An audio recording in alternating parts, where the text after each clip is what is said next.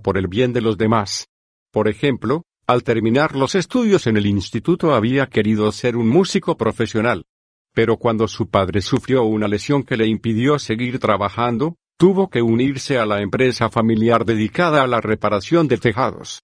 A pesar de los años, seguía reexperimentando la misma horrible sensación que cuando le dijeron que debía renunciar a sus aspiraciones, su cuerpo seguía viviendo en el pasado.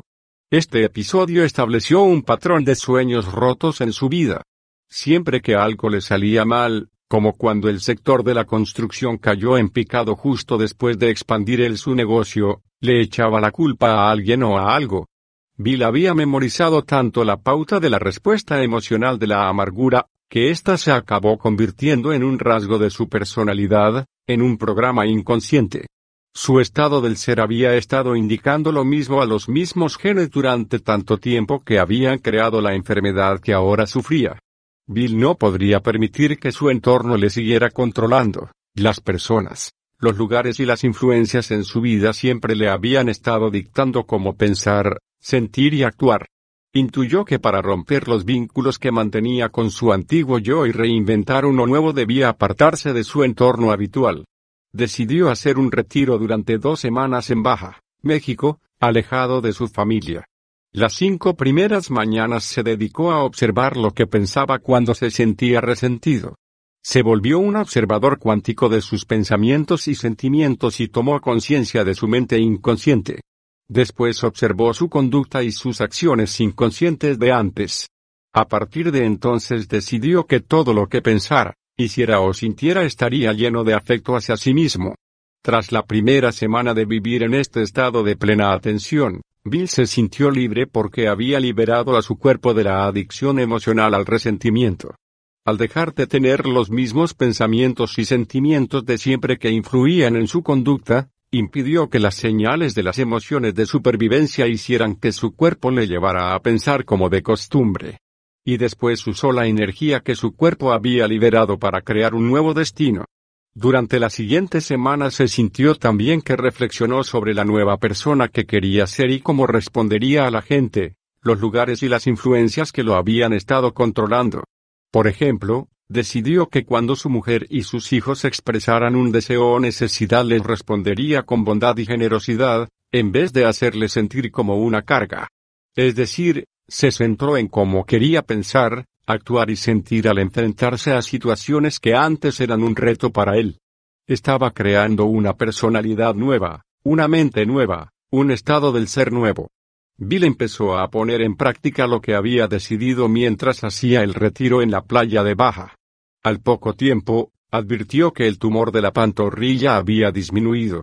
Una semana más tarde, cuando fue al médico, ya no tenía cáncer. Y sigue estando sano hasta el día de hoy. Al hacer que las neuronas se activaran de otras formas, cambió biológica y químicamente. Con ello envió nuevas señales a nuevos genes, y las células cancerosas no pudieron coexistir con la nueva mente, la nueva química interior y el nuevo yo. Antes estaba atrapado en las emociones del pasado, pero ahora vive en un nuevo futuro. El estado creativo, vivir como nadie. Al final del capítulo anterior he descrito brevemente qué es vivir en un estado creativo. Son los momentos en que estamos totalmente absortos en algo, en un estado de fluir, cuando nos olvidamos del entorno, el cuerpo y el tiempo y la mente se aquieta. Vivir en este estado es vivir como nadie. ¿Te has dado cuenta de que cuando estás creando algo te olvidas de ti? Desconectas de tu mundo conocido. Ya no eres alguien que asocia su identidad con los objetos que posees, las personas que conoces, las tareas que realizas y los distintos lugares donde viviste en determinadas épocas. Se podría decir que cuando estás en un estado creativo te olvidas del hábito de ser tú. Te despojas de tu ego egoísta y te vuelves altruista. En esos momentos has ido más allá del tiempo y el espacio y te has convertido en conciencia pura e inmaterial. En cuanto ya no estás conectado al cuerpo, ya no sigues centrándote en las personas, los lugares o las cosas de tu entorno exterior. Vives más allá del tiempo lineal, estás cruzando la puerta del campo cuántico. Como no puedes entrar en él como alguien, debes hacerlo como nadie. Tienes que dejar al ego ególatra afuera y entrar en el reino de la conciencia como pura conciencia. Y como he dicho en el capítulo uno, para cambiar tu cuerpo, para estar más sano, algo en tus circunstancias exteriores, quizás un nuevo trabajo o una nueva relación, o tu línea del tiempo, hacia una posible realidad futura, debes convertirte en sin cuerpo, sin espacio, sin tiempo. El mejor consejo es, para poder cambiar cualquier aspecto de tu vida, cuerpo, entorno o tiempo, debes trascenderlo. Para poder controlar los tres grandes, debes dejarlos atrás. El lóbulo frontal, sede de la creación y el cambio. Cuando nos encontramos en el estado creativo, estamos activando el centro creativo del cerebro, el lóbulo frontal. Se encuentra en la parte anterior del cerebro y comprende la corteza prefrontal. Es la parte más nueva y evolucionada del sistema nervioso humano y la más adaptable del cerebro. Tiende a ser el centro creativo de quien somos y el jefe o el que toma las decisiones. El lóbulo frontal es la sede de la atención, la concentración, la conciencia, la observación y la concienciación. Es donde barajamos distintas posibilidades, demostramos una firme intención, tomamos decisiones, controlamos las conductas impulsivas y emocionales y aprendemos cosas nuevas. Para que lo entiendas mejor, el lóbulo frontal realiza tres funciones esenciales. Entrarán en juego cuando en la tercera parte del libro conozcas y practiques los pasos para aprender a meditar y suprimir así el hábito de ser el mismo de siempre. uno. La metacognición. La toma de conciencia para evitar estados mentales y físicos negativos. Si deseas crear un nuevo yo, lo primero que debes hacer es desprenderte del viejo.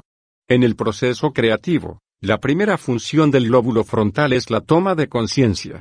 Como tenemos facultades metacognitivas, el poder de observar nuestros pensamientos y nuestro yo, podemos decidir cómo no queremos seguir siendo. Para dejar de pensar, actuar y sentir como siempre. Esta capacidad introspectiva nos permite analizarnos y hacer luego un plan para cambiar de conducta a fin de producir resultados más inteligentes o convenientes. Allí donde pones la atención, pones la energía. Para usar la atención de forma que enriquezca tu vida, debes analizar lo que ya has creado. En este momento es cuando empiezas a conocerte. Observas las ideas que tienes sobre la vida, sobre ti mismo y sobre los demás.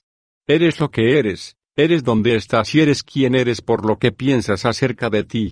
Tus ideas son los pensamientos que sigues aceptando de manera consciente o inconsciente como la ley en tu vida. Afectan tu realidad tanto si eres consciente de ellos como si no.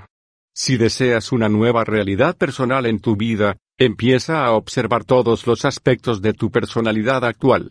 Como los elementos que la componen actúan sobre todo a nivel inconsciente. Como programas automáticos, debes mirar en tu interior y observar esos elementos de los que seguramente no eres consciente. Dado que tu personalidad se compone de cómo piensas, actúas y sientes, observa tus pensamientos inconscientes, tu conducta refleja y tus reacciones emocionales automáticas para ver si son verdaderos y si quieres seguir invirtiendo tu energía en ellos. Ser consciente de los estados mentales y físicos inconscientes exige fuerza de voluntad, un propósito y una gran atención.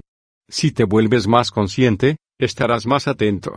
Y si estás más atento, serás más consciente. Si te vuelves más consciente, advertirás más cosas. Y si adviertes más cosas, aumentará tu capacidad de observarte a ti mismo y a los demás, de observar tanto los elementos internos como externos de tu realidad. Y cuanto más observas, más consciente te vuelves de tu mente inconsciente. El objetivo de la autoconciencia es evitar que se dé de manera automática cualquier pensamiento, acto o emoción que ya no desees experimentar. Y con el tiempo, tu capacidad para evitar estos estados del ser hará que los circuitos neurales relacionados con tu anterior personalidad dejen de activarse y conectarse. Y al no volver a crear la misma mente a diario, eliminas la configuración vinculada al antiguo yo. Y además, al dejar de tener los sentimientos relacionados con esos pensamientos, ya no le sigues señalando lo mismo a los genes. Impides que tu cuerpo continúe reafirmándose como la misma mente. Este proceso te permite empezar a desprenderte de tu mente. A medida que aprendes a conocer los aspectos de tu antiguo yo, te vuelves más consciente. Tu objetivo es desaprender lo que estabas acostumbrado a hacer y usar la energía liberada para crear una vida nueva. Una personalidad nueva. porque si sigues con la misma personalidad, no podrás crear una nueva realidad personal. Debes convertirte en otra persona. La metacognición es tu primera tarea para dejar atrás el pasado y crear un nuevo futuro. dos. Crea una mente nueva para poder pensar en una nueva forma de ser. La segunda función del lóbulo frontal es crear una mente nueva para eliminar los circuitos neurales producidos por la forma en que tu cerebro se ha estado activando durante tantos años y prepararlo para que cree otros nuevos. Al reservarnos un tiempo y un espacio para pensar en una nueva forma de ser, es cuando el lóbulo frontal se dedica a crearla. En esos momentos nos imaginamos nuevas posibilidades y nos hacemos preguntas importantes sobre lo que de verdad queremos, cómo y quién deseamos ser, y qué es lo que queremos cambiar de nosotros mismos y de nuestras circunstancias. Como el lóbulo frontal tiene conexiones con otras partes del cerebro, puede escanear todos los circuitos neurales para unir a la perfección los retazos de información almacenados en forma de circuitos de conocimientos y experiencias. Y luego selecciona y elige los circuitos neurales que desea y los combina en una diversidad de formas para crear una mente nueva. Crea un modelo o una representación interior que vemos como la imagen del resultado que deseamos. Por eso es lógico que cuantos más conocimientos adquiramos, más variadas serán las redes neurales creadas y más podremos soñar con modelos más complejos y detallados. Para empezar a dar este paso de la creación, es bueno entrar en un estado de curiosidad, contemplación, búsqueda de posibilidades, reflexión o especulación haciéndote algunas preguntas importantes. Las preguntas abiertas son el método más estimulante para que la mente fluya, como sería si. ¿Cuál es una mejor forma de? ¿Qué sucedería si yo fuera esta persona, viviendo en esta realidad? ¿Qué personaje histórico admiro y cuáles son sus rasgos admirables? Las respuestas crearán una mente nueva, porque mientras las respondes con sinceridad tu cerebro empieza a funcionar de distinta manera. Y al comenzar a repasar mentalmente nuevas formas de ser, vas renovando los circuitos neurológicos hasta crear una mente nueva, y cuanto más renueves tu mente más cambiará tu cerebro y tu vida. Tanto si deseas ser rico como un mejor progenitor o un gran mago, lo mismo da en este caso, te aconsejo que te llenes el cerebro de conocimientos sobre el tema que te interesa porque así dispondrás de más componentes básicos para crear un nuevo modelo de la realidad que deseas vivir. Cada vez que adquieres información, añades nuevas conexiones sinápticas que te sirven como materia prima para cambiar el hábito del cerebro de activarse igual que siempre. Cuantas más cosas aprendes, más municiones tienes para destruir tu antigua personalidad. tres. Haz que el pensamiento sea más real que ninguna otra cosa. Durante el proceso creativo, el tercer papel más importante del lóbulo frontal es hacer que el pensamiento sea más real que ninguna otra cosa. En la tercera parte del libro describo cómo llevarlo a cabo. Cuando nos encontramos en estado creativo, el lóbulo frontal se activa tanto que baja del volumen de los circuitos de las otras regiones del cerebro para dedicarse a procesar un único pensamiento. Como el lóbulo frontal es el jefe que actúa de mediador con el resto del cerebro, puede observar toda la geografía. Así que baja el volumen de los centros sensoriales, responsables de las sensaciones del cuerpo, de los centros motrices, responsables de los movimientos físicos, de los centros asociativos, donde existe nuestra identidad, y de los circuitos que procesan el tiempo. Para silenciarlos. Al haber tan poca actividad neural, se podría decir que en esos momentos no hay una mente para procesar los estímulos sensoriales, recuerda que mente es el cerebro en acción, ni para activar los movimientos del cuerpo en el entorno, ni para asociar las actividades con el tiempo. En esos momentos no somos nadie, nos hemos convertido en nada, vivimos en el sin tiempo. Somos pura conciencia. Cuando se activa el estado creativo en el que no se manifiesta el ego o el yo tal como lo conocemos, estas regiones del cerebro se silencian. Cuando estás en estado creativo, el lóbulo frontal es el que manda.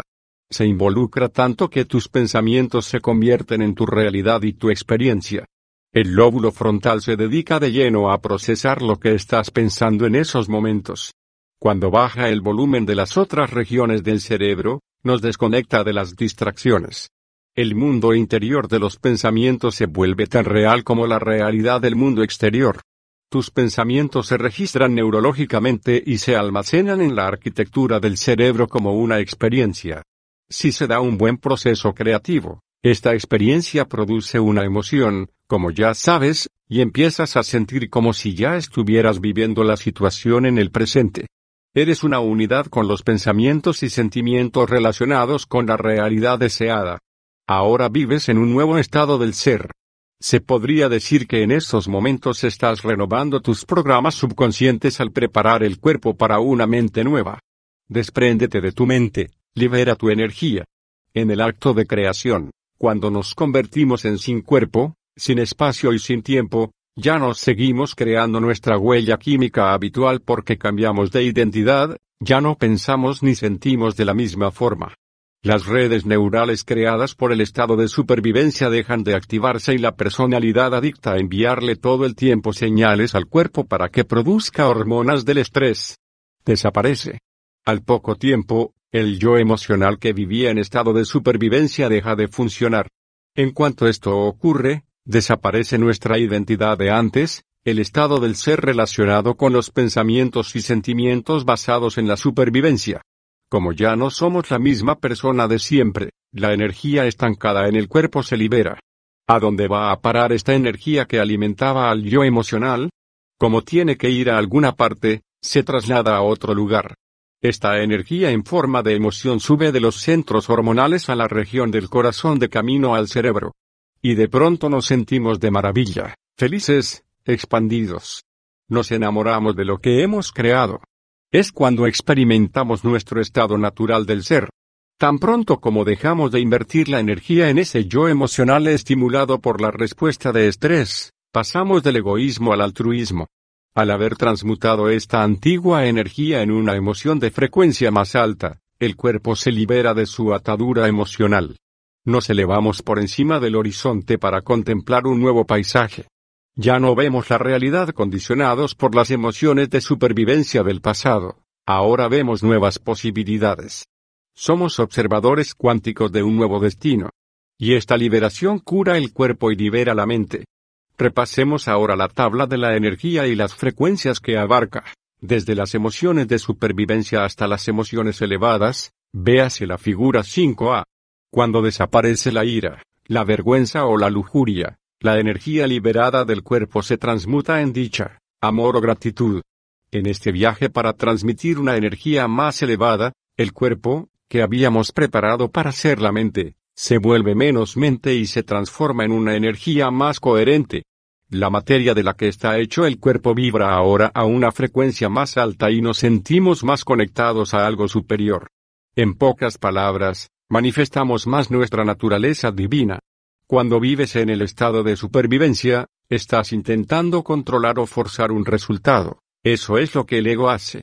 Pero cuando vives en el elevado estado creativo, te sientes tan bien que ya no intentas analizar cómo o cuándo llegará el destino deseado. Confías en que se materializará porque ya lo has vivido con la mente y el cuerpo, a nivel mental y emocional. Sabes que se hará realidad porque te sientes conectado a algo superior. Estás en un estado de gratitud porque te sientes como si la situación ya hubiera sucedido. Tal vez no conozcas todos los detalles del resultado deseado, cuándo sucederá, dónde y en qué circunstancias, pero confías en un futuro que no puedes ver ni percibir con los sentidos. Para ti ya ha ocurrido en el sin espacio, sin tiempo, sin cuerpo, de donde surge todo lo material. Te encuentras en un estado de omnisciencia, te relajas y dejas de vivir en el estado de supervivencia. Anticipar o analizar cuándo, dónde o cómo sucederá la situación deseada solo te haría volver a tu identidad de antes. Eres tan feliz que no intentas descubrirlo, los humanos solo tratamos de saber tales cosas cuando vivimos en el estado limitado de supervivencia. Al conservar este estado creativo en el que te has desprendido de tu antigua identidad, dejan de activarse juntas las células nerviosas que antes se conectaban juntas para crear tu antiguo yo. Es cuando tu antigua personalidad desaparece biológicamente. Los sentimientos vinculados a esa identidad, que hacían que tu cuerpo manifestara la misma mente de siempre, ya no envían las mismas señales a los mismos genes. Y cuanto más trasciendes tu ego, más cambia la evidencia física de tu antigua personalidad.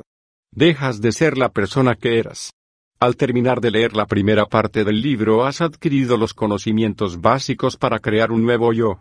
Sigamos adelante a partir de esta base. He descrito un sinnúmero de posibilidades, el concepto de que la mente subjetiva afecta tu mundo objetivo, tu potencial para cambiar el cerebro y el cuerpo al ir más allá del entorno, el cuerpo y el tiempo, y la perspectiva de pasar del estado de supervivencia reactivo y estresante en el que vives, como si solo el mundo exterior fuera real, al mundo interior del Creador. Espero que ahora veas estas posibilidades como posibles realidades. Si es así, te invito a seguir leyendo la segunda parte, donde conocerás el papel del cerebro y el proceso meditativo que te preparará para crear un cambio real y duradero en tu vida. Segunda parte. Tu cerebro y la meditación. seis. Los tres cerebros, de pensar, actuar y hacer. Comparar el cerebro con un ordenador es útil y es cierto que el tuyo ya tiene todo el equipo necesario para cambiar tu yo y tu vida. Pero, ¿sabes cuál es la mejor forma de usar este equipo para instalar un yo nuevo? Imagínate dos ordenadores con un equipo y un yo idénticos, uno en manos de un novato y el otro de un informático profesional. El novato apenas conoce las cosas que un ordenador puede llegar a hacer y mucho menos cómo hacerlas. El objetivo de la segunda parte es, en pocas palabras, darte la información necesaria sobre el cerebro para que tú, quien lo hace funcionar, cuando empieces el proceso meditativo para cambiar tu vida, sepas qué tiene que ocurrir en tu cerebro y en tus meditaciones, y por qué. Un cambio conlleva nuevas formas de pensar, actuar y ser. Si sabes conducir, seguramente ya has vivido el ejemplo más básico de pensar, actuar y ser. Al principio tenías que pensar en cada acción y en el código de circulación. Pero después ya conducías mejor mientras te fijaras en lo que hacías. Y al final te convertiste en un conductor, tu mente consciente se trasladó al asiento del copiloto y desde entonces el subconsciente es el que seguramente va al volante la mayor parte del tiempo. Conducir se ha vuelto un acto automático que realizas sin darte cuenta. La mayor parte de lo que has aprendido ha seguido el proceso de pasar de pensar a actuar y hacer, y son tres las zonas del cerebro que facilitan este estado de aprendizaje. Pero, ¿sabías que puedes pasar directamente de pensar a hacer y que seguramente ya lo has hecho en tu vida? La meditación, la esencia de este libro, este capítulo es una introducción a ella. Te permite pasar de pensar en la persona ideal que deseas ser a serlo. Es el secreto de la creación cuántica. Todo cambio se inicia con un simple pensamiento, podemos crear al instante nuevas conexiones y circuitos neurológicos que reflejan nuestros nuevos pensamientos. Y no hay nada que estimule más al cerebro que el aprendizaje, cuando está adquiriendo conocimientos y experiencias nuevas. Son los afrodisíacos del cerebro. Este acaricia cada señal que recibe de los cinco sentidos. Cada segundo está procesando miles de millones de retazos de información. Analiza, examina, identifica, extrapola, clasifica y archiva información, y la recupera cuando la necesitas. El cerebro humano es el mejor superordenador del mundo. Como recordarás, el concepto de la configuración del cerebro es básico para entender cómo puedes cambiar tu mente. Cómo las neuronas acaban estableciendo relaciones duraderas. He hablado de la regla de Hebb, que afirma, las células nerviosas que se activan juntas se conectan juntas. Los neurocientíficos creían que después de la infancia la estructura del cerebro apenas cambiaba. Pero los nuevos descubrimientos revelan que en la adultez muchos aspectos del cerebro y del sistema nervioso pueden cambiar estructural y funcionalmente, como ocurre en el aprendizaje, la memoria y la recuperación de una lesión cerebral. Pero lo contrario también es cierto, las células nerviosas que ya no se activan juntas dejan de estar conectadas. Lo que no se usa se pierde.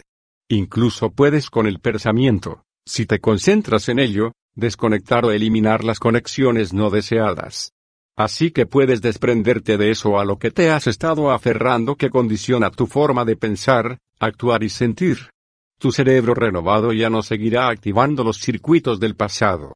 Las propiedades de la neuroplasticidad, la capacidad del cerebro de renovarse y crear nuevos circuitos a cualquier edad mediante los estímulos del entorno y nuestras intenciones conscientes, son tan grandes que nos permiten crear un nuevo nivel de mente.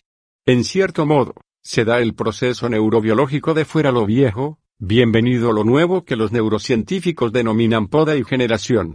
Es lo que yo llamo desaprender y aprender, y nos permite superar nuestras limitaciones actuales e ir más allá de nuestros condicionamientos o nuestras circunstancias. Al crear el hábito de una nueva forma de ser, básicamente estamos volviendo a controlar lo que hasta ahora era un proceso inconsciente del ser. En lugar de tener la mente un objetivo, no voy a seguir enfadándome por todo, y el cuerpo otro, prefiero seguir enfadándome e inundándome con las sustancias químicas a las que estoy acostumbrado. Unimos la intención de la mente con las respuestas del cuerpo. Y para lograrlo debemos crear una nueva forma de pensar, actuar y ser. Para que nuestra vida cambie, primero debemos cambiar nuestros pensamientos y sentimientos, después hacer algo, cambiar nuestras acciones o conducta, para tener una nueva experiencia, la cual nos producirá un nuevo sentimiento, y luego memorizar ese sentimiento hasta que se convierta en un estado del ser, cuando mente y cuerpo son uno, pero al menos contamos con algunas ventajas. Aparte de la neuroplasticidad del cerebro, se podría decir que disponemos de más de un cerebro con los que trabajar. En realidad, tenemos tres. Para ir al grano, en este capítulo describiré solo las funciones de los tres cerebros porque son los que nos permiten cambiar el hábito de ser el mismo de siempre. Aunque estudiar lo que el cerebro y otros componentes del sistema nervioso hacen por nosotros es de lo más fascinante. En mi primer libro, Desarrolla tu cerebro, trato este tema con mayor detalle. En mi página web, w w w punto drijoedispensa punto com, encontrarás más material de estudio, la bibliografía de muchas otras publicaciones excelentes, y páginas web para ampliar tus conocimientos sobre el cerebro, la mente y el cuerpo. De pensar a actuar, la neocorteza procesa los conocimientos y luego nos anima a vivir lo aprendido. La neocorteza, nuestro cerebro pensante, es como la cáscara de una nuez. Constituye la parte neurológica más nueva y avanzada, es la sede de la mente consciente, de nuestra identidad y de otras funciones cerebrales superiores. El lóbulo frontal, en los capítulos anteriores he hablado de él, es una de las cuatro partes de la neocorteza. La neocorteza es la arquitecta o diseñadora del cerebro. Nos permite aprender, recordar, razonar, analizar, planear, crear, especular sobre posibilidades, inventar y comunicarnos. Como en esas regiones donde se almacena la información sensorial como lo que vemos y oímos, la neocorteza nos conecta a la realidad exterior. La neocorteza procesa en general los conocimientos y las experiencias. Primero reúnes conocimientos en forma de hechos o de información semántica, conceptos o ideas filosóficas o teóricas aprendidas intelectualmente, con lo que la neocorteza incorpora nuevas conexiones sinápticas y circuitos. Después, en cuanto personalizas o aplicas los conocimientos adquiridos para demostrar lo aprendido, creas una nueva experiencia, con lo que se forman en la neocorteza estructuras de neuronas denominadas redes neurales. Estas redes refuerzan los circuitos de lo que has aprendido intelectualmente. Si la neocorteza tuviera un lema, sería, los conocimientos son para la mente. En pocas palabras, los conocimientos son los precursores de las experiencias. La neocorteza se ocupa de procesar las ideas que aún no has experimentado, que existen como potencial para que las apliques en el futuro. Cuando tienes nuevos pensamientos, empiezas a pensar en cambiar de conducta para poder hacer algo distinto cuando se presente la ocasión y obtener así nuevos resultados. Al alterar tus actos rutinarios y tus conductas típicas, ocurrirá algo distinto de lo habitual y ello producirá una nueva situación y experiencia en tu vida. De situaciones nuevas a emociones nuevas, el cerebro límbico produce sustancias químicas para ayudarte a recordar las experiencias. El cerebro límbico, conocido también como el cerebro de los mamíferos, situado debajo de la neocorteza, es la región más desarrollada y especializada del cerebro en los mamíferos no humanos, los delfines y los primates superiores. Considera el cerebro límbico como el cerebro químico o el cerebro emocional. Cuando estás viviendo una experiencia nueva y los sentidos le envían a la neocorteza un torrente de información del mundo exterior, sus redes neurales se organizan para reflejar este acontecimiento. La experiencia enriquece incluso más al cerebro que el nuevo conocimiento adquirido. En cuanto estas redes de neuronas se activan con una determinada estructura en respuesta a la experiencia nueva, el cerebro emocional produce y secreta sustancias químicas en forma de péptidos. Este cóctel químico tiene una particular huella que refleja las emociones que sientes en el momento. Como ya sabes, las emociones son producto de las experiencias. Una experiencia nueva crea una emoción nueva, que envía señales a nuevos genes de nuevas formas. Así pues, las emociones le señalan al cuerpo que almacene el episodio químicamente y empiezas a encarnar lo que estás aprendiendo. En el proceso, el cerebro límbico ayuda a formar recuerdos a largo plazo. Puedes recordar cualquier experiencia mejor porque te acuerdas de cómo te sentiste emocionalmente cuando ocurrió. La neocorteza y el cerebro límbico, al interactuar, nos permiten formar recuerdos declarativos. Significa que podemos declarar lo que hemos aprendido o experimentado. Para obtener más información sobre la memoria declarativa o la memoria no declarativa, ve hacia la figura seis B uno. Como puedes ver, estamos marcados emocionalmente por experiencias con una gran carga emocional. Todas las personas casadas te dirán dónde se encontraban y qué hacían cuando su pareja les propuso matrimonio. Tal vez mientras tomaban una deliciosa cena en la terraza de su restaurante favorito, sintiendo la agradable brisa de aquella noche de verano y disfrutando de la puesta del sol con una pieza de Mozart como música de fondo, de pronto su pareja, hincando una rodilla en el suelo, les ofreció un estuchecito forrado de terciopelo negro. La combinación de todo lo que estaban experimentando en aquel momento les hizo sentirse muy distintos de lo habitual. El equilibrio químico interior usual que su yo identitario había memorizado se alteró por lo que vieron, oyeron y sintieron. En cierto sentido, despertaron de su rutina habitual, de los estímulos del entorno que bombardean al cerebro como de costumbre y nos hacen pensar y sentir de manera previsible. La situación novedosa nos sorprende hasta el punto de volvernos más conscientes del momento presente. Si el cerebro límbico tuviera un lema, sería: las experiencias son para el cuerpo. Si los conocimientos son para la mente y las experiencias para el cuerpo, cuando aplicas los conocimientos y creas una experiencia nueva, le enseñas al cuerpo lo que la mente ha aprendido intelectualmente. Los conocimientos sin la experiencia no son más que filosofía. La experiencia sin conocimientos no es más que ignorancia. Existe una progresión que debe darse. Tienes que adquirir conocimientos y vivirlos, aceptarlos emocionalmente.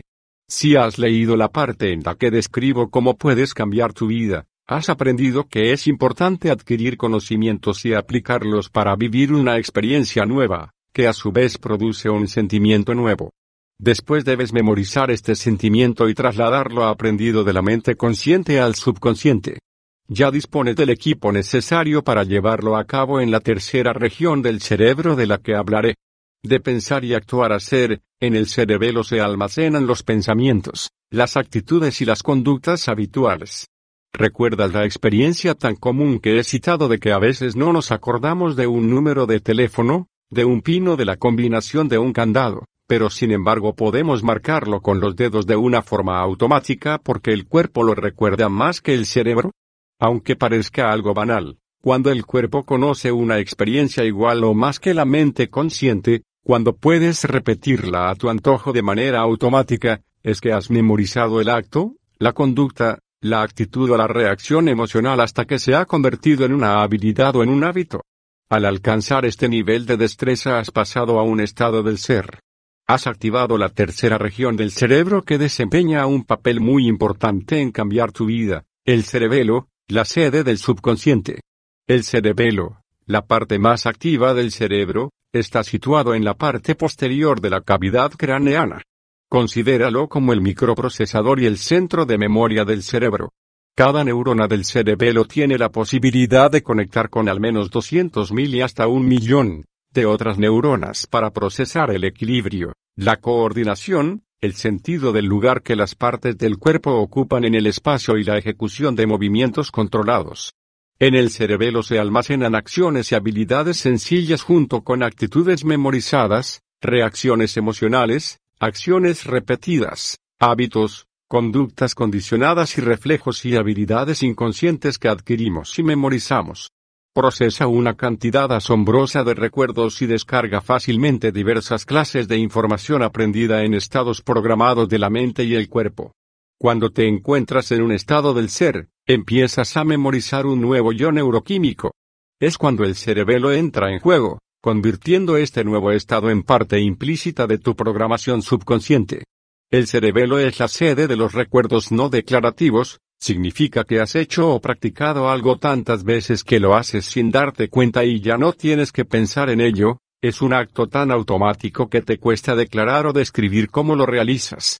En este punto, la felicidad, o sea cual sea la actitud, conducta, habilidad o rasgo en el que te has estado centrando y repitiendo mental o físicamente, se convierte en un programa memorizado de manera innata del nuevo yo. Pondré un ejemplo de la vida real para que veas en la práctica cómo estos tres cerebros nos hacen pasar de pensar a actuar y a ser.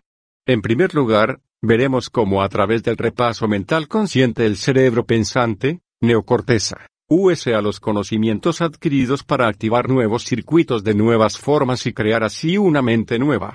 El pensamiento crea a su vez una experiencia y ésta, por medio del cerebro emocional, límbico, produce una nueva emoción. El cerebro pensante y el cerebro emocional hacen entonces que el cuerpo cree una mente nueva.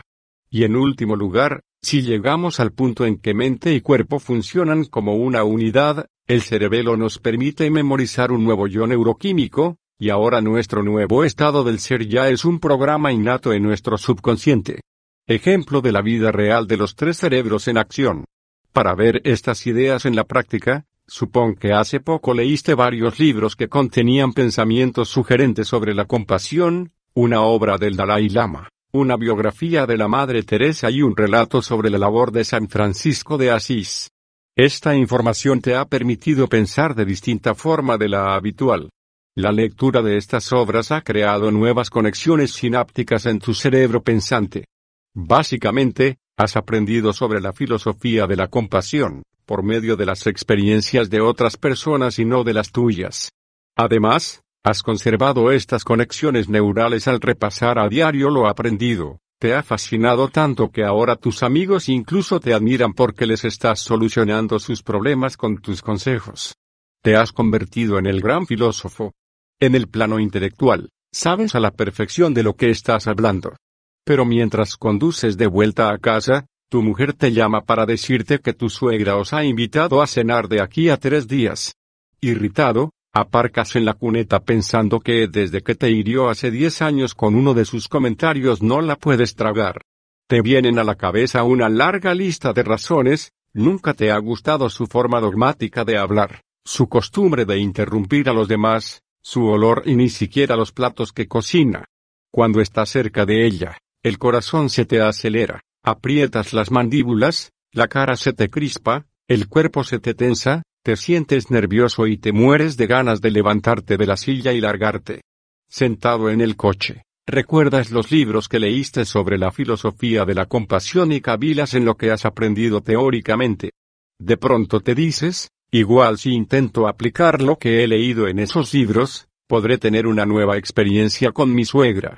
¿Qué he aprendido en ellos que pueda poner en práctica para cambiar el resultado de esta cena? Cuando te planteas aplicar lo aprendido con tu suegra, ocurre algo maravilloso. Decides no reaccionar a ella con tu serie habitual de programas automáticos. Reflexionas en quién no quieres seguir siendo y en quién quieres ser.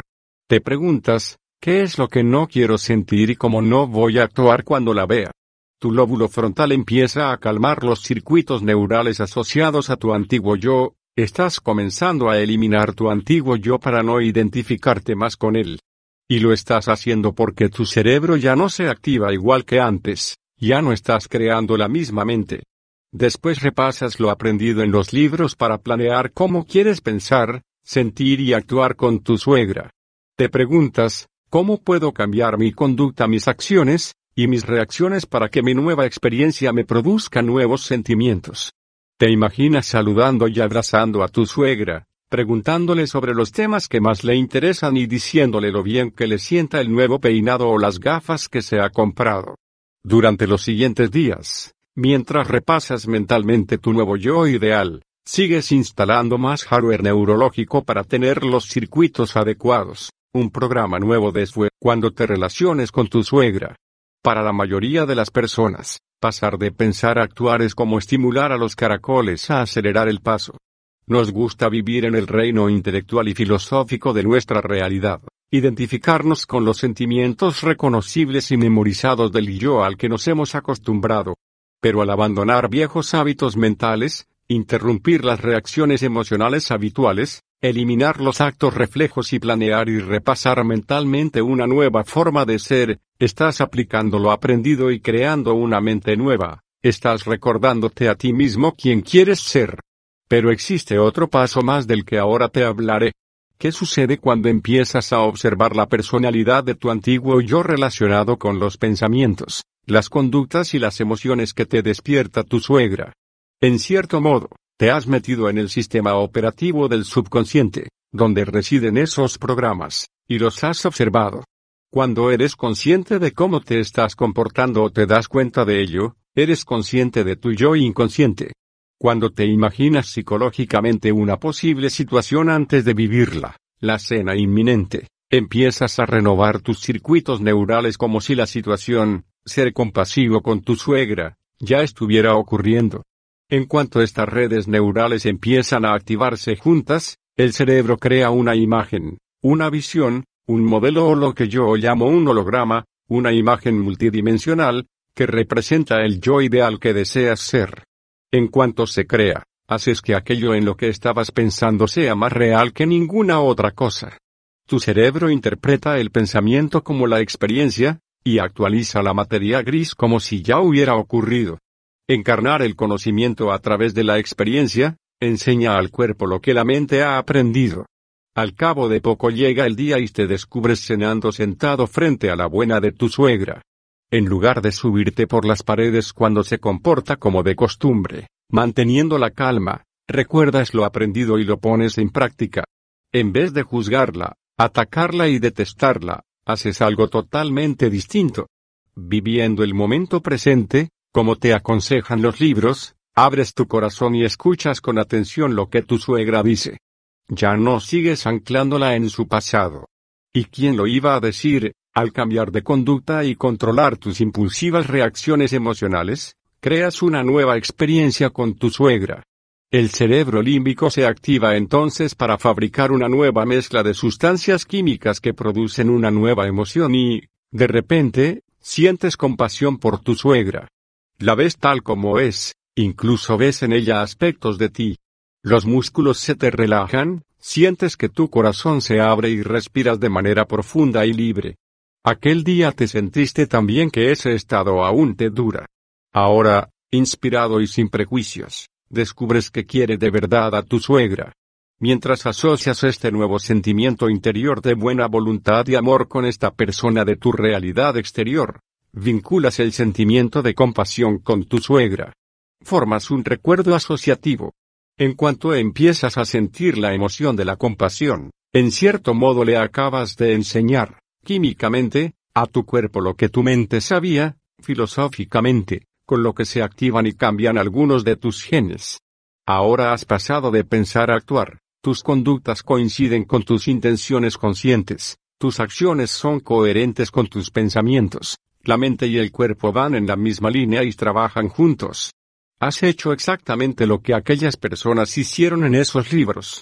Al aprender intelectualmente la compasión con el cerebro y la mente, y después de mostrar este ideal en tu entorno a través de la experiencia, encarnas este sentimiento elevado. Has preparado tu cuerpo para coordinarse con una nueva mente de la compasión. Mente y cuerpo trabajan juntos. Has encarnado la compasión. En cierto modo, la palabra se ha hecho carne. Dos cerebros te han llevado de pensar a actuar, pero, ¿puedes crear un estado del ser? Gracias a tus esfuerzos para incorporar en ti la compasión, ahora la neocorteza y el cerebro límbico trabajan juntos. Has dejado atrás tu yo conocido habitual que funcionaba con una serie de programas automáticos y has entrado en un nuevo ciclo mental y emocional. Has experimentado la compasión y la prefieres a la hostilidad encubierta, al rechazo y a la ira reprimida que sentías. Pero todavía no eres un santo. No basta con que la mente y el cuerpo trabajen juntos una vez. Esto te ha hecho pasar de pensar a actuar, pero, ¿puedes volver a sentir compasión cuando quieras? Puedes ser compasivo una y otra vez al margen de las circunstancias de tu entorno para que nadie ni nada vuelva a crearte nunca más aquel antiguo estado del ser. Si no es así, aún no dominas la compasión. Para mí dominar algo significa que el estado químico interior de uno prevalece por encima de cualquier cosa del mundo exterior. Eres un experto en ello cuando cuentas con los pensamientos y sentimientos elegidos, cuando has memorizado los estados emocionales barra químicos deseados y en tu vida no hay nada que te aparte de tus objetivos. Ninguna persona, cosa, ni experiencia deben alterar en ningún momento ni lugar tu coherencia química interior. Puedes pensar, actuar y sentir de distinta manera siempre que lo desees. Si eres un experto en sufrir, aprenderás fácilmente a ser feliz. Como lo más probable es que conozcas a alguien que sea todo un experto en sufrir, puedes llamar a esta persona y preguntarle, signo de interrogación abierta, ¿cómo estás? Así, así. Escucha, hoy voy con unos amigos a ver una galería de arte que acaban de inaugurar, y luego comeremos en un restaurante donde sirven unos postres muy sanos. Después iremos a un concierto de música en vivo. ¿Quieres venir con nosotros? No, no me apetece. Pero si esta persona expresara lo que le pasa de verdad, te habría dicho, he memorizado este estado emocional y en mi entorno no hay nada, ninguna persona, experiencia, condición o cosa, que vaya a cambiar mi estado químico interior de sufrimiento. Prefiero sufrir a relajarme y ser feliz. Ahora ya me he acostumbrado a este estado, y todas esas cosas que quieres hacer podrían distraerme de mi dependencia emocional. Pero, ¿sabes qué? También podemos con la misma facilidad ser unos expertos en un estado químico interior como el de la felicidad o la compasión. Retomando el ejemplo anterior de la suegra, si practicas bastantes veces los pensamientos, las conductas y los sentimientos deseados, serás compasivo sin darte cuenta. Pasarás de pensar en ello a hacer algo al respecto y hacerlo. Serlo significa que es algo fácil, natural, espontáneo, habitual e inconsciente. La compasión y el amor serán tan automáticos y habituales en ti como las otras emociones limitadoras que acabas de cambiar. Ahora debes repetir la experiencia de pensar, sentir y actuar con compasión. De este modo superarás la adicción a tu estado emocional de antes y prepararás neuroquímicamente el cuerpo y la mente para que memoricen un estado químico interior llamado compasión mejor que tu mente consciente. Y si vuelves a crear la experiencia de la compasión repetidamente, practicándola en cualquier circunstancia de tu vida, tu cuerpo acabará convirtiéndose en la mente de la compasión. Habrás memorizado la compasión también que nada de tu mundo exterior podrá alterar este estado del ser. Ahora los tres cerebros están trabajando juntos y te encuentras a nivel biológico, neuroquímico y genético en un estado de compasión. Cuando la compasión se vuelve para ti algo tan corriente y conocido, es que has pasado de conocer la sabiduría a experimentarla. La progresión a un estado del ser, el papel de los dos sistemas de memorización. Tenemos tres cerebros que nos permiten pasar de pensar a actuar y hacer. Échale un vistazo a la figura seis B uno. En el cerebro hay dos sistemas de memorización. El primero es la llamada memoria declarativa o explícita. Nos permite recordar y declarar lo que hemos aprendido o vivido. Existen dos clases de memoria declarativa, la conceptual, la memoria semántica que almacena conocimientos filosóficos, y la experiencial, la memoria episódica que almacena experiencias sensoriales, hechos de nuestra vida vividos con determinadas personas, animales u objetos, mientras estamos haciendo o presenciando algo especial en un momento o lugar determinados. Los recuerdos episódicos se quedan grabados en el cerebro y el cuerpo durante más tiempo que los recuerdos semánticos. La segunda clase de memoria se denomina memoria no declarativa o implícita. Es cuando practicamos algo lo bastante como para ejecutarlo de manera automática, sin tener que pensar en ello, es casi como si no pudiéramos declarar cómo lo hacemos, el cuerpo y la mente son uno. Constituye la sede de nuestras habilidades, hábitos, conductas automáticas, recuerdos asociativos, actitudes inconscientes y reacciones emocionales. La sabiduría es la acumulación de conocimientos procedentes de experiencias que se repiten. Y cuando ser compasivos es algo tan natural en nosotros como sufrir, juzgar, acusar o sentirnos frustrados, negativos o inseguros, estamos siendo sabios. Al habernos liberado, podemos aprovechar nuevas oportunidades, porque de algún modo la vida parece organizarse según cómo o quién estemos siendo. Pasar directamente de pensar a ser, introducción a la meditación. Pasar de pensar a actuar y hacer es una progresión que todos hemos vivido muchas veces, tanto si se dio cuando aprendíamos a conducir, esquiar, tejer o dominar un nuevo idioma. Ahora hablaré de uno de los mayores dones que la evolución nos ha dado a los seres humanos. La capacidad de pasar directamente de pensar a ser sin tener que actuar físicamente. En otras palabras, podemos crear un nuevo estado del ser antes de haber vivido la experiencia física. Lo estamos haciendo todo el tiempo y no me estoy refiriendo a fíngelo hasta que suceda. Por ejemplo, te entregas a una fantasía sexual en la que experimentas todos los pensamientos, sensaciones y actos que estás deseando vivir cuando tu pareja vuelva del viaje que está realizando. Mientras tienes esta experiencia interior estás tan presente que tu cuerpo cambia químicamente y responde como si la situación ya estuviera sucediendo. Te encuentras en un nuevo estado del ser. De igual modo, tanto si repasas mentalmente lo que dirás, preparándote para la confrontación que debes tener con tu compañero de trabajo, como si te imaginas lo que vas a comer cuando tengas hambre mientras estás en un atasco y en ambos casos no piensas más que en ello, el estado del ser de tu cuerpo cambiará con este simple pensamiento. De acuerdo, pero, ¿hasta dónde te puede llevar? ¿Puedes llegar a ser la persona que quieres ser por el mero hecho de pensarlo y sentirlo?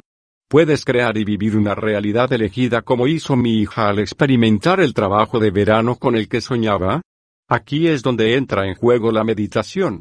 Como ya sabes, las técnicas meditativas se pueden usar por un montón de razones. En este libro aprenderás una meditación especial concebida para ayudarte a cambiar el hábito de ser el mismo de siempre y convertirte en la persona ideal que deseas ser. A lo largo del resto del capítulo relacionaré parte de la información que te he ofrecido con la meditación que aprenderás dentro de poco. Siempre que hable de la meditación o del proceso meditativo me estaré refiriendo al proceso descrito en la tercera parte del libro. La meditación nos permite cambiar el cerebro, el cuerpo y nuestro estado del ser. Y lo más importante es que podemos hacer estos cambios sin necesidad de actuar físicamente ni interactuar con el entorno exterior. Por medio de la meditación podemos instalar el hardware neurológico necesario, al igual que aquellas personas que cambiaron al tocar el piano o ejercitar los dedos mentalmente. Aquellos sujetos del estudio solamente utilizaron la repetición mental, pero en el tema que nos ocupa es un componente muy importante del proceso meditativo. Si te pidiera que pensaras en las cualidades de tu yo ideal o en lo que sentirías si fueras una persona tan maravillosa como la Madre Teresa o Nelson Mandela, por el mero hecho de pensar en un nuevo estado del ser ya estarías activando el cerebro de otra forma y creando una mente nueva. Esto es el repaso mental en acción. Ahora te pido que pienses en lo que experimentarías si te sintieras feliz, contento, satisfecho y sereno. ¿Qué te gustaría imaginar si tuvieras que crear tu nuevo yo ideal? El proceso meditativo te permite responder a esta pregunta al utilizar toda la información aprendida y almacenada sinápticamente en tu cerebro sobre lo que significa sentirte feliz, contento, satisfecho y sereno. En la meditación usas todos esos conocimientos y los aplicas en ti. En lugar de preguntarte simplemente qué significa ser feliz, lo practicas al imaginártelo y sentirlo y vives en un estado de felicidad. Después de todo, ya sabes lo que la felicidad es y el sentimiento que produce. Ya la has vivido en el pasado y la has visto en otros. Ahora eliges la información que deseas de los conocimientos y las experiencias que tienes sobre la felicidad para crear un nuevo yo ideal. He hablado de cómo activas a través del lóbulo frontal nuevos circuitos de una nueva forma para crear una mente nueva. En cuanto experimentas esta mente nueva, el cerebro crea una especie de imagen holográfica que te da un modelo para crear tu realidad futura. Como has instalado nuevos circuitos neurales antes de que la experiencia suceda en el mundo físico, no tienes que llevar a cabo una revolución no violenta como Gandhi, ni convertirte en un líder y ser quemado en la hoguera como le ocurrió a Juana de Arco. Solo necesitas usar los conocimientos y las experiencias que tienes sobre aquellas cualidades de la valentía y la convicción para producir un efecto emocional en ti. El resultado será un estado mental. Al producir una y otra vez ese estado mental, se volverá habitual en ti y estarás creando nuevos circuitos. Cuanto más a menudo produzcas este estado mental, más se convertirán estos pensamientos en la experiencia. En cuanto el pensamiento se transforme en una experiencia, esta generará un sentimiento, una emoción.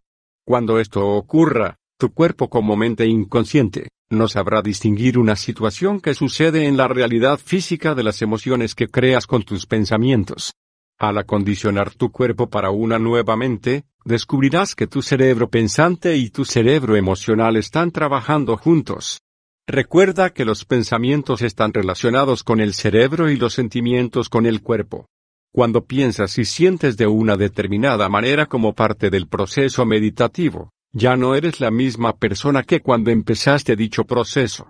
Los circuitos que acabas de instalar y los cambios neurológicos y químicos producidos por esos pensamientos y emociones te han cambiado hasta tal extremo que esos cambios se reflejan físicamente en el cerebro y el cuerpo. En este punto, tu estado del ser ha cambiado. Ya no te limitas a practicar la felicidad, el agradecimiento o sea lo que sea, sino que estás siendo feliz o agradecido. Puedes crear este estado mental y físico cada día, puedes reexperimentar continuamente la experiencia y producir la respuesta emocional de estar siendo la persona ideal que deseas ser. Si puedes levantarte de la sesión de meditación y conservar este nuevo estado del ser que ha cambiado a nivel neurológico, biológico, químico y genético, es que has activado estos cambios antes de que la experiencia se materialice, y en este caso tenderás más a actuar y pensar de acuerdo con quien estás siendo. Has dejado el hábito de ser el mismo de siempre. Ten en cuenta que cuando te encuentras en un nuevo estado del ser, una nueva personalidad, también creas una nueva realidad personal. Te lo repetiré. Un nuevo estado del ser crea una nueva personalidad, y una nueva personalidad produce una nueva realidad personal.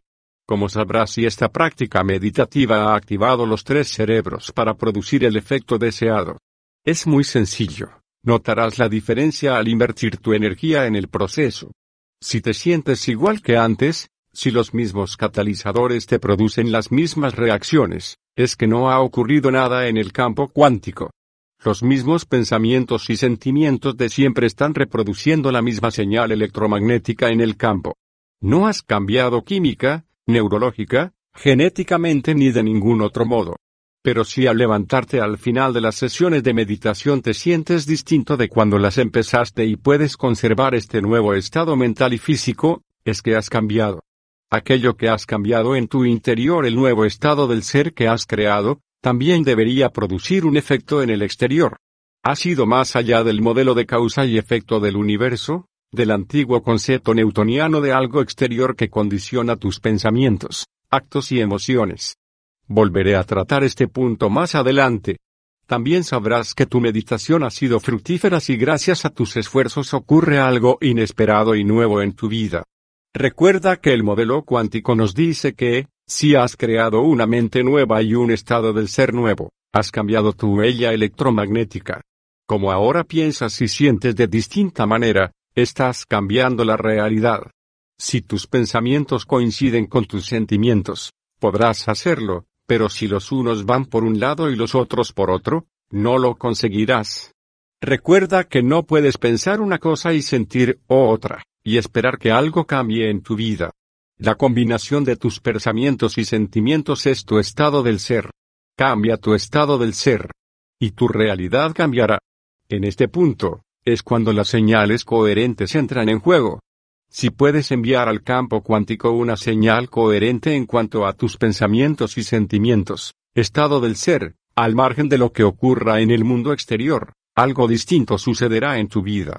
Cuando te ocurra, la poderosa respuesta emocional que sentirás te inspirará a crear una nueva realidad de nuevo, y puedes usar esta emoción para generar una experiencia incluso más maravillosa. Volvamos al tema de Newton. Todos estamos condicionados por el concepto newtoniano según el cual la vida está dominada por la causa y el efecto. Cuando nos pasa algo bueno, nos sentimos agradecidos y contentos. Por eso vivimos esperando que alguien o algo del exterior nos provoque estos sentimientos. En su lugar, te estoy pidiendo que seas tú el que manda y que inviertas el proceso.